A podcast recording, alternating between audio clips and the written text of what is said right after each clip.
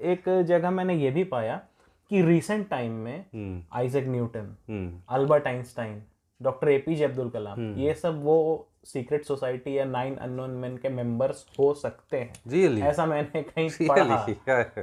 सही में। So possible possible तो क्या कोई रेफरेंस है मतलब कोई बुक है जो इसके बारे में अभी रिसेंट टाइम्स में कुछ डिटेल्स में बताती हूँ? नाइनटीन सिक्सटी में एक बुक थी। अ, मैं नाम याद नहीं कर पा रहा। शायद मॉर्निंग ऑफ़ मैजिशियंस जो हाँ। शायद जैक्स बर्गियर के द्वारा लिखा हुआ इसके था। बारे में hello guys hello guys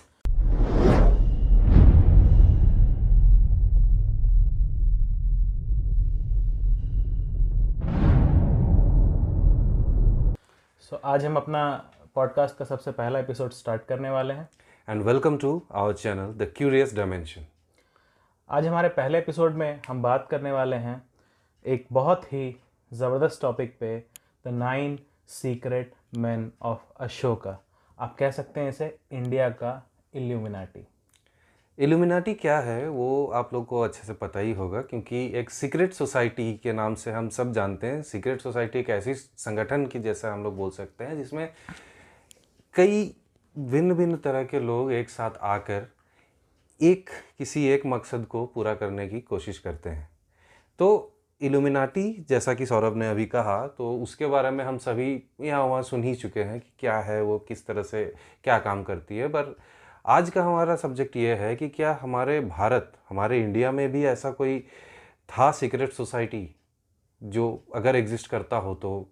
उसी के बारे में आज हम बात करने वाले हैं। बिल्कुल एग्जिस्ट करता है। इंडिया, आज से 2000 साल पहले टू बी वेरी प्रिसाइज अगर आप 268 टू 232 बीसी पे जाते हैं जो हमारे चक्रवर्ती सम्राट अशोक का पीरियड था मौर्यन एम्पायर Empire, डायनेस्टी से वो बिलोंग करते थे। हम्म, कहा जाता है कि उनके समय में उन्होंने ऐसे नौ लोगों को चुना हम्म, और उन्हें ऐसी नौ महाविद्याएँ सौंपी हम्म, जिससे कि देश का विश्व का भला हो पाए। एक ऐसा फोर्स एक ऐसा पावर क्रिएट किया जाए जिससे कि आप सभी चीज़ों को जो भी वहाँ मैनेजमेंट करना था या स्पेस से रिलेटेड था या फिर ग्रेविटी से रिलेटेड था या जितनी भी आप चीज़ों को मैनेज करना चाहते हैं साइंस को डेवलप करना चाहते हैं तो उनको एक कंस्ट्रक्टिव वे में ना कि डिस्ट्रक्टिव वे में यूज़ करने के लिए इन नौ महाविद्याओं का उस समय निर्माण किया गया रिसर्च करके और फिर नौ लोगों को ज़िम्मेदारी दी गई कि आप इस विद्या का इस्तेमाल करके एक इस दुनिया को इस साम्राज्य को और भी अच्छा बनाएँ और फला फूला बनाएँ। और इस इल्यूमिनाटी जैसे हम लोग सुनते हैं तो इल्यूमिनाटी तो मुझे लगता है कि आज से कुछ साल या कुछ सौ साल पहले ही इसका संगठन हुआ है। लेकिन अगर हम बात करें हमारे इस सीक्रेट सोसाइटी का तो ये लगभग महाराज अशोक यानी कि हम बोल सकते हैं कि लगभग 2000 साल पहले या उससे भी पहले का बात है ये। तो चलो बात करते हैं कि क्या है मतलब क्या एक्चुअली ये था क्या ये सीक्रेट सोसाइटी किस बारे में एक्चुअली इसका कंटेंट्स क्या है? इसमें क्या था कि अब जैसे मैं तुम्हें एक एग्जांपल से समझाता हूँ अगर मैं सीधे सीधे बोलने लग जाऊँ कि हाँ ये था वो था ये था वो तो वो फिर मज़ा भी नहीं आएगा सुनने में। हम्म। तो अगर तुम्हारे पास कोई पावर है जिससे तुम एक मेटल को हम्म। एक लोहे को चलो घर पे तुम्हारा एक लोहा पड़ा होगा एक हथौड़ा पड़ा होगा तो कोई- कोई भी- कोई हाँ, भी कोई भी एक लोहा मेटल पीस तुम उसको गोल्ड में कन्वर्ट कर दो। हम्म। तो तुम क्या करोगे? मैं तो बहुत खुश हो जाऊँगा और ये सोचूँगा कि मेरे घर में जितने भी लोहे की चीज़ें हैं मैं उनको कन्वर्ट कर दूँ। और फिर उससे जाके बाज़ार में बेच दो। ऑब्वियसली जोक सपाट ये एक सही तरीका नहीं होगा। क्योंकि उस समय सही में एक ऐसी विद्या थी जिसे एल्केमी कहा गया था। एल्केमी हाँ इस बारे में मैंने सुन रखा है। एल्केमी ये मिडिवल यूरोप में बहुत फ़ेमस हुआ था एल्केमी इवन आप देखेंगे तो एंशंट इंडिया में भी नागार्जुन करके हमारे एक बहुत बड़े ये केमिस्ट्री के बहुत बड़े ज्ञाता हुए जिन्होंने रसायन शास्त्र और के बारे में मैंने ये भी सुन रखा है कि जिंक का जो एक्सट्रैक्शन है उसके बारे में भी सबसे पहले इंडिया में ही पता लगा बिल्कुल। तो कहीं ना कहीं मुझे ऐसा लगता है कि इतनी सारी चीज़ें जब एंशंट इंडिया में हो रही थी हम्म। तो इन महाविद्याओं का इस्तेमाल हुआ होगा। हाँ तो हम कहाँ पढ़ते हैं? एल्केमी पे वो Alchemy, मेटल से गोल्ड को कन्वर्ट करने वाले पे। हम्म, तो जब वो मेटल से आप गोल्ड बना लेंगे इट मीन्स कि आप एक अच्छा वैल्यूएबल चीज़ निकाल रहे हैं एक नॉर्मल मेटल से जिसका कोई वैल्यू नहीं है। हम्म। तो उसके पीछे का साइंस कितना बड़ा रहा होगा? ऑब्वियसली और आज भी हम ऐसा नहीं कर सकते हैं। हम्म। ये काफ़ी सारे मतलब मेटल्स के एटम्स के कॉम्बिनेशन एंड रिकॉम्बिनेशन का बात है जिससे कि हम ये अटेन कर सकते हैं बट वो किस प्रोपोर्शन में और क्या कैसे मिलाना है उसको हमें उसका कोई आइडिया नहीं आज भी इसको कोई डिकोड कर नहीं पाया है। हम्म। तो ऐसे ही हम बात करते कि नौ महाविद्याएँ थी। हम्म। तो आज तुम ही बताओ वो नौ महा महाविद्याएँ क्या थी। देखो नौ महाविद्याएँ सबसे एक एक करके मैं बताता हूँ। नौ पहला था प्रोपागंडा दूसरा फिजियोलॉजी फिजियोलॉजी में क्या है कि हम लोग जानते हैं कि किसी भी लिविंग थिंग्स का बॉडी किस तरह से डेवलप्ड है किस तरह से उसका चलना फिरना होता है या किस तरह से अगर जैसे कोई किसी बर्ड का हम बात कर लेते हैं उसका बॉडी किस तरह से एरोडाइनमिकली डिज़ाइंड है कि वो उड़ सके। तो वो हो गया उसका फिजियोलॉजी अगर एक शेर है या फिर एक अगर मछली मान लेते हैं उसका बॉडी किस तरह से स्ट्रीमलाइंड है कि वो अच्छा से तैर सके। तो इसका समझ बहुत पहले से ही हमारे भारत में थी। और अगर बात करें तो माइक्रोबायोलॉजी जैसे आज अलग अलग वैक्सीन्स की आविष्कार हो रहा है तो माइक्रोबायोलॉजी जो है ये इस फ़ील्ड में स्टडी करके बहुत पहले से ही हमारे देश में ये जाना जाता था कि किस प्रॉब्लम या किस डिज़ीज़ का किस तरह से हम लोग उसका प्रिवेंशन कर सके या फिर उससे कैसे बच सके या फिर उसके ऊपर स्टडी हो सके। बिल्कुल। और फोर्थ जो तुमने कहा एल्केमी एल्केमी के बारे में मैं थोड़ा सा और सुनना चाहता हूँ। एल्केमी में क्या है कि आप सारे मीन्स मोरलेस आज जो हम केमिस्ट्री पढ़ रहे हैं एटम्स के बारे में मॉलिक्यूल्स के बारे में तो उस समय वो इतना डेवलप था कि मतलब इमेजिन करो भाई एक मेटल का टुकड़ा तुम उसको गोल्ड बना देते हो। वो आज के डेट में अगर हो गया तो हाँ। यहाँ तो लोग डेली करोड़पति ही बनेंगे। मतलब जॉन डाल्टन जिसको मतलब कहा जाता था कि एटॉमिक थ्योरी उन्होंने दिया है या उसको दिया है नहीं बोल सकता डिस्कवर किया है। बिल्कुल। तो वो जो है उससे काफ़ी साल पहले का ये बात है जब से लोग ये जान रहे थे। इवन महर्षि कनाड महर्षि कनाद नाम पे वो कर्ण हम्म। कण कण में ईश्वर समाये हुए। हाँ। तो महर्षि कनाद के कण से जो थे वो कण वहाँ से आए। मुझे लगता है अणु जो नाम है वो उन्हीं ने उन्हीं का दिया हाँ, हुआ है हाँ।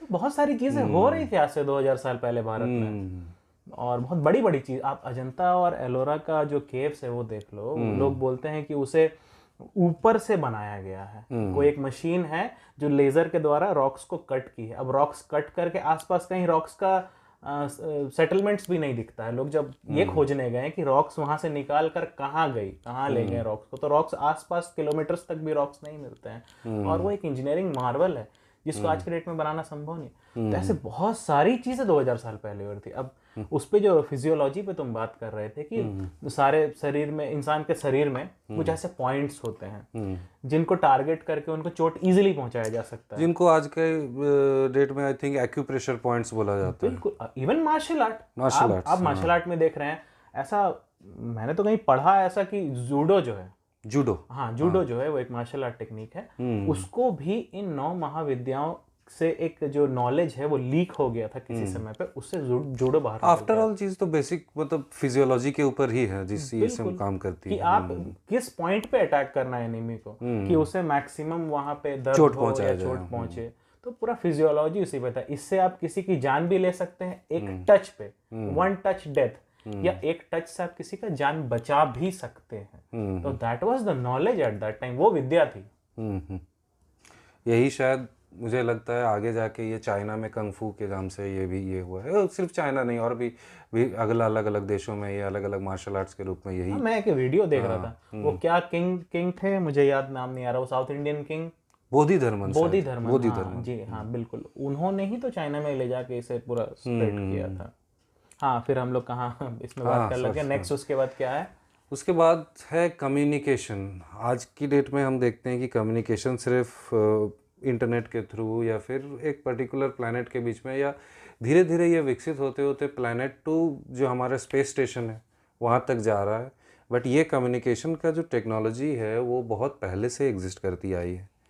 क्योंकि अगर हम बात करें एंशंट इजिप्ट का या फिर एंशंट हमारे मायन सिविलाइजेशन का एजटेक सिविलाइजेशन का तो कई आर्कियोलॉजिस्ट ने ये पता किया है कि बहुत सारे ऐसे हिंट्स हैं जिससे हमें ये पता चलता है कि कुछ तो हालाँकि इस बारे में कुछ श्योरिटी नहीं है बट कुछ तो ऐसा चीज़ है जो एक एक्स्ट्रा टेरेस्ट्रियल फैक्ट एक एक्स्ट्रा टेरेस्ट्रियल एंगल को इंड्यूस करता है यहाँ पे। क्या लगता है तुमको? बिल्कुल एंशंट इंडियंस या फिर जो भी एंशंट सिविलाइजेशंस थी जैसे इजिप्ट में थी माया सभ्यता थी मेसोपोटामिया थी।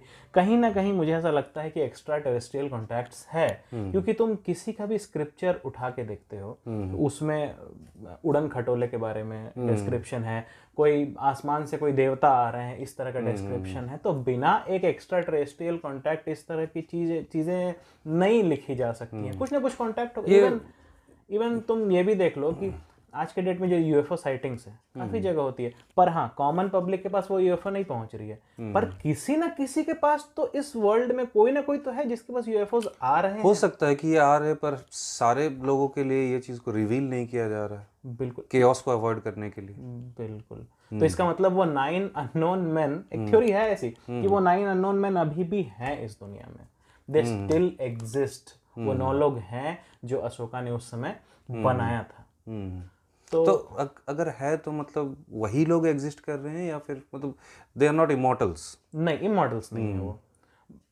मैंने एक जगह जैसे पढ़ा था इस इसके बारे में इस टॉपिक के बारे में रिसर्च करते टाइम पे कि अगर कोई व्यक्ति है जिसे एक महाविद्या मिली है। अगर वो मर जाता है या कोई बीमारी से पीड़ित हो जाता है या उसको हैंडल करने के अब काबिल नहीं है तो उसको एक दूसरा बंदा खोजना होगा जो इस विद्या को डिजर्व करता है और उसको उसको पास ऑन करना होगा। तो इस तरह से पीढ़ी दर पीढ़ी एक लेगेसी की तरह ये पास ऑन करते करते अभी तक यहाँ आ रही है। तो मतलब हम ऐसे मतलब नॉर्मली हम लोग देख के बता नहीं सकते कि कौन सा इंसान ऐसा है या मेनली वो रिवील नहीं करते कि वही उनके वंशज है या वही उनकी वो वही हेरिडिटरी नॉलेज जो है उनको वो कैरी फॉरवर्ड कर रहे हैं। बिल्कुल। अगर वो रिवील कर देंगे तो पूरी दुनिया इनके पीछे पड़ जाएगी और फिर उससे और अगर पावर लीक होता है इंडिया तो तुम भी जानते हो कि क्या होगा। ऑब्वियसली वो कंस्ट्रक्टिव कुछ होना नहीं है। क्योंकि आज की दुनिया मुझे जैसी लग रही है एक पावर या फिर एक नॉलेज नॉलेज एक पावर है नॉलेज इज़ पावर हम सब जानते हैं लेकिन ये हम पे निर्भर करता है कि हम उसका यूज़ कैसे करते हैं। बिल्कुल। और मुझे नहीं लगता है कि आज की दुनिया एक ही बार में या फ़र्स्ट थॉट में उसका अच्छा यूज़ के बारे में सोचेगी। मुझे तो लगता है अच्छा यूज़ करेगी नहीं। अगर आप किसी को पावर दे देते हो तो वो पैसा कैसे कमाना है उसी के बारे में सोचेंगे। ना कि चार लोगों का भला हो वो तो कोई सोचेगा ही नहीं। मटेरियलाइजेशन बिल्कुल बिल्कुल। तो हमारे कुछ दो तीन पॉइंट्स शायद छूट गए थे नौ महाविद्याओं के उस पर आते हैं वापस से। तो नेक्स्ट पॉइंट्स है जो है ग्रेविटी जिसको तो हम सब जानते ही हैं गुरुत्वाकर्षण जिसके ऊपर बेस करके बहुत पहले ही हम ये जान चुके थे कि हमारे सन के चारों तरफ़ हमारे प्लैनेट्स घूमती हैं और हर प्लैनेट में एक गुरुत्वाकर्षण बल होता है फोर्स ऑफ़ ग्रेविटी होता है। बिल्कुल। फिर आता है कॉस्मोलॉजी कॉस्मोलॉजी आज का डेट में एक बहुत बड़ा फ़ील्ड ऑफ़ साइंस है या फिर हम लोग ये बोल सकते हैं टू बी स्पेसिफिक एस्ट्रोफिजिक्स या फिर एस्ट्रोनॉमी जो है ये बेसिकली इसी साइंस का ही एक स्प्लिटिंग है। जिसमें हम लोग ये बात करते हैं, जितने तरह के एनर्जीज आते हैं स्पेस से, हम जितने तरह के एनर्जी यहाँ एग्जिस्ट करते हैं, उस, उनके बारे में तो हम जानते हैं बट ऐसी बहुत सारी एनर्जीज और ऊर्जा के किरण है जो स्पेस से आती है अर्थ में या फिर स्पेस के बाहर से ही निकल जाती है। उनके बारे में भी उस समय से ही शोध होता था, उस समय से ही लोग अवेयर थे इस बारे में। इसका मतलब है कि आज जो हम बात करते हैं डार्क एनर्जी डार्क मैटर या ब्लैक होल्स जिसके बारे में अभी भी हमें ठीक से कुछ पता नहीं है। तो आज से 2000 साल पहले शायद ही ये इंडिया में ये एक चीज़ होगी जो सबको पता होगा। इसके बारे में नॉलेज होगा। ऑब्वियसली इस बारे में ऐसा हो सकता है ऐसा माना जा सकता है कि ऑब्वियसली पता थी बट मे बी कि उसका कुछ हार्मफुल इफेक्ट्स होगा इसीलिए उसको रिवील नहीं किया गया या उतना बड़ा एक ब्रेक थ्रू का रिवोल्यूशन डायरेक्टली नहीं किया गया है। इवन निकोला टेस्ला उनके सारे आविष्कारों को दबाया गया था। But for valid reasons I guess maybe जो भी हो इस पे मैं ज़्यादा वीडियो लंबा हो जाएगा अगर हम इस बारे में बात करने चले गए तो। टेस्ला एक अलग ही चीज़ है। हाँ एक अलग ही उस चीज़ पे है। एक अलग टॉपिक एक अलग कन्वर्सेशन कभी और किया बारे में हम लोग ये करेंगे इस पे। बिल्कुल। हाँ। तो एक जगह मैंने ये भी पाया कि रिसेंट टाइम में हम्म। Isaac Newton hmm. Albert Einstein doctor APJ Abdul Kalam. ये सब वो सीक्रेट सोसाइटी या नाइन अननोन मैन के मेंबर्स हो सकते हैं। रियली ऐसा मैंने कहीं पढ़ा। सही में। सो पॉसिबल पॉसिबल तो क्या कोई रेफरेंस है? मतलब कोई बुक है जो इसके बारे में अभी रिसेंट टाइम्स में कुछ डिटेल्स में बताती हूँ? नाइनटीन सिक्सटी में एक बुक थी। अ, मैं नाम याद नहीं कर पा रहा। शायद मॉर्निंग ऑफ़ मैजिशियंस जो हाँ। शायद जैक्स बर्गियर के द्वारा लिखा हुआ इसके था बारे में मैंने बुक ने बुक तो मैंने नहीं पढ़ा है हाँ। बट हाँ एक सुना सुना हुआ है मैंने है। हाँ और अच्छा एक और उसमें पॉइंट था कि सोशियोलॉजी के बारे में भी वो नाइन अननोन मैन में आते थे बिल्कुल तो सोशियोलॉजी मतलब हम लोग क्या जानते हैं समाज हम्म और सिविलाइजेशन के बारे में अगर देखा जाए तो हमारा जो सिंधु सभ्यता था या इंडस वैली सिविलाइजेशन जिसे हम बोलते हैं वो बहुत पहले से एग्जिस्ट कर रहा तो क्या हम बोल सकते हैं कि उसका भी कुछ इन्फ्लुएंस है? बिल्कुल इंडस वैली सिविलाइजेशन हो गया जो हमारे इतना पुराना सिविलाइजेशन है हमारे इंडिया का उसमें सोशियोलॉजी वाली जो महाविद्या रही होगी उसका काफ़ी इम्पैक्ट रहा होगा क्योंकि सोशियोलॉजी में हम क्या पढ़ते हैं? ह्यूमन बिहेवियर ह्यूमन सिस्टम एक सोसाइटी कैसे बिहेव करती है एक बेस्ट सोसाइटी क्या हो सकती है कंस्ट्रक्टिव सोसाइटी क्या हो सकती है डिस्ट्रक्टिव सोसाइटी क्या हो सकती है? तो उस समय इंडस वैली सिविलाइजेशन जैसा एडवांस सिविलाइजेशन. बनाना प्लान्ड और दूसरी चीज़ है पहले आप तुम एक चीज़ देखो कि पहले जो भी सिविलाइजेशंस थे जो भी टेक्नोलॉजीज़ थी यूजुअली वो अपने इन्वायरमेंट को बिना हार्म किए डेवलप करती थी। ऑब्वियसली और अभी जो सिविलाइजेशन है आप प्लास्टिक बना रहे हैं। ऑब्वियसली ये चीज़ ये हार्म कर रहे सिविलाइजेशन का। आप साइंस पे तरक्की कर रहे दूसरी तरफ़ आप पॉल्यूशन फैला रहे हैं। तो this is not the way of developing मतलब ये बोला जा सकता है कि उस समय में टेक्नोलॉजिकल रेवोल्यूशन था बट इंडस्ट्रियल रेवोल्यूशन के बाद ये देखा गया कि जो पॉल्यूशन है या फिर जो एनवायरनमेंट को हार्म है वो ज़्यादा बढ़ते गया। पर उस समय में क्या था कि लोग प्लानिंग करते थे लोगों के पास तकनीकें थी बट बिना पर्यावरण को नुकसान पहुँचाए बिल्कुल आज हम इतना डेवलपमेंट कर रहे हैं बट हम अर्थ को एक ऐसा प्लेस बनाते जा रहे हैं कि फिर वो अब रहने लायक ही नहीं रहे तो डेवलपमेंट का फ़ायदा क्या होगा? तो कोशिश करना चाहिए हम लोग को एक क्लीनर डेवलपमेंट के लिए अप्रोच करने के लिए कि डेवलपमेंट्स भी हो रिसर्चेस भी हो पर इन्वायरमेंट को हार्म ना हो जैसे शायद पहले के दिनों में होते आ रहे थे। हम्म। तो इसमें रिसेंटली एक मूवी तुमने देखी होगी ब्रह्मास्त्र। ब्रह्मास्त्र राइट उसमें कुछ सेम कॉन्सेप्ट था जिसको इससे नौ महाविद्याओं को आप रिलेट कर सकते हैं उन ओ, हाँ एक्चुअली मैंने कहीं पढ़ा है कि जो जिस तरह से तुमने कहा कि ब्रह्मास्त्र में काफ़ी सारे अस्त्र दिखाए गए थे तो जैसा मैंने पढ़ा है अस्त्र जो थे वो बेसिकली हम समझते हैं कि कोई एक पर्टिकुलर वेपन है। एक्चुअली वो वेपन नहीं हुआ करता था वो एक तरह का नॉलेज था। जिसको वो मंत्र का यूज़ करके किसी भी चीज़ में इन्वोक किया जा सकता था। तो वो नॉलेज है जिसका यूज़ करके वो मंत्र का सही उच्चारण और सही टाइमिंग से। क्योंकि मंत्र का उच्चारण एक बहुत बड़ा इन्फ्लुएंस रखता है चीज़ों में because we know sound is vibration बिल्कुल। एंड वाइब्रेशन का कितना बड़ा इफ़ेक्ट है आई थिंक हमारे लिसनर्स जो भी साइंस एंथुसियास्ट है साइंस एंथुसियास्ट वो जान ही रहे हैं उसका Resonance? रेजोनेंस ऑब्वियसली जब आप ब्रिज पे मिलिट्री को बोलते हैं कि आप अपने स्टेप्स ब्रेक कर दो। क्यों? क्योंकि अगर उनकी स्टेप्स की फ्रीक्वेंसी ब्रिज के फ्रीक्वेंसी के साथ मैच कर गई तो ब्रिज कोलैप्स कर ब्रिज कोलैप्स कर मतलब सोचो कि इतना बड़ा ब्रिज इतना मज़बूत ब्रिज एक फ्रीक्वेंसी से तोड़ा जा सकता है। सकता अगर फ्रीक्वेंसी मैच कर गई तो रेजोनेट कर गया तो। हम्म, इसका बेसिक में अगर हम लोग आए तो मतलब किसी भी चीज़ को एम्पलीफाई किया जा सकता है डिजायर्ड लिमिट तक। हाँ तो फ्रीक्वेंसीज बहुत मैटर करती है। मतलब मंत्रास जो है दैट इज़ समथिंग फ्रीक्वेंसी तो मंत्रास को तुमको उच्चारण भी प्रॉपरली करना होगा सही ढंग से करना होगा। तब वो फ्रीक्वेंसी जनरेट होगी और उससे तुम कंस्ट्रक्टिव कुछ करना चाहो या डिस्ट्रक्टिव साउंड साउंड की जब बात आ रही है तो मैं ये बोलना चाहूँगा कि शायद तुमने सुनी होगी बिल्लियाँ जो होती है जब भी उनको चोट लगती है या उनको बोन में फ्रैक्चर वगैरह आता है तो वो अपने उस ऑर्गन को अपने मुँह के पास लाके एक लो वाइ वाइब्रेशन क्रिएट करते हैं। और ऐसा माना जाता है कि उसी लो वाइब्रेशन से उनकी वो हड्डियाँ हील हो हो जाती हैं। बाप रे ये तो मैंने कभी पहले कभी नहीं सुना था ऐसा है ऐसा मैंने पढ़ा है कैट्स है। को थोड़ा सा कुछ अलग तो रखा गया है कि हाँ, ऑब्वियसली कि कैट्स कुछ तुम है। तुमने ध्यान दिया होगा इजिप्ट में भी। हाँ। कैट्स को एक अलग मान्यता दिया गया और सिर्फ़ इजिप्ट में भी नहीं तुम मायन में देखो तुम एस्टेक में देखो यहाँ तक कि तुम हमारे इसमें भी देखो। ओके तो उसका एक है। काफ़ी इंटरेस्टिंग टॉपिक है जिस पे आज हम लोगों ने डिस्कस किया। तो लास्टली मैं सारे नौ महाविद्याओं को एक बार फिर से रिवाइज कर रहा हूँ हाँ, जो तुमने मुझे बताया हाँ। कि लास्टली हम एक साथ सबको देख सके। हाँ। तो पहला है प्रोपागेंडा दूसरा है फिजियोलॉजी तीसरा है माइक्रोबायोलॉजी उसके बाद है एल्कमी उसके बाद है कम्युनिकेशन फिर है gravity cosmology light and sociology तो ये नौ महाविद्याएँ थी जो नौ लोगों के पास थी अशोका के पीरियड में जिस क्या पता अभी भी है? हाँ, उनके वंशज उनके लेगेसी अभी हाँ, भी हाँ वो लेगेसी पीढ़ी दर पीढ़ी वो ट्रांसफ़र करके अभी तक वो लोग प्रेजेंट हैं। हम्म। तो तो काफ़ी अच्छा रहा ये पॉडकास्ट और इस कन्वर्सेशन से मुझे भी बहुत कुछ पता चला और शायद तुम्हें ही पता चला ही ऑब्वियसली ऑब्वियसली और इसी तरह से हम लोग सारे पॉडकास्ट नए नए पॉडकास्ट नए नए टॉपिक्स पे लेकर आएँगे। और अगर ऑडियंस को हमारे पॉडकास्ट अच्छे लग रहे हैं तो अनिंदिया प्लीज़ आप बताइए कि इन्हें हमारे लिए थोड़ा सा क्या करना चाहिए, कुछ तो करना चाहिए। Please support us.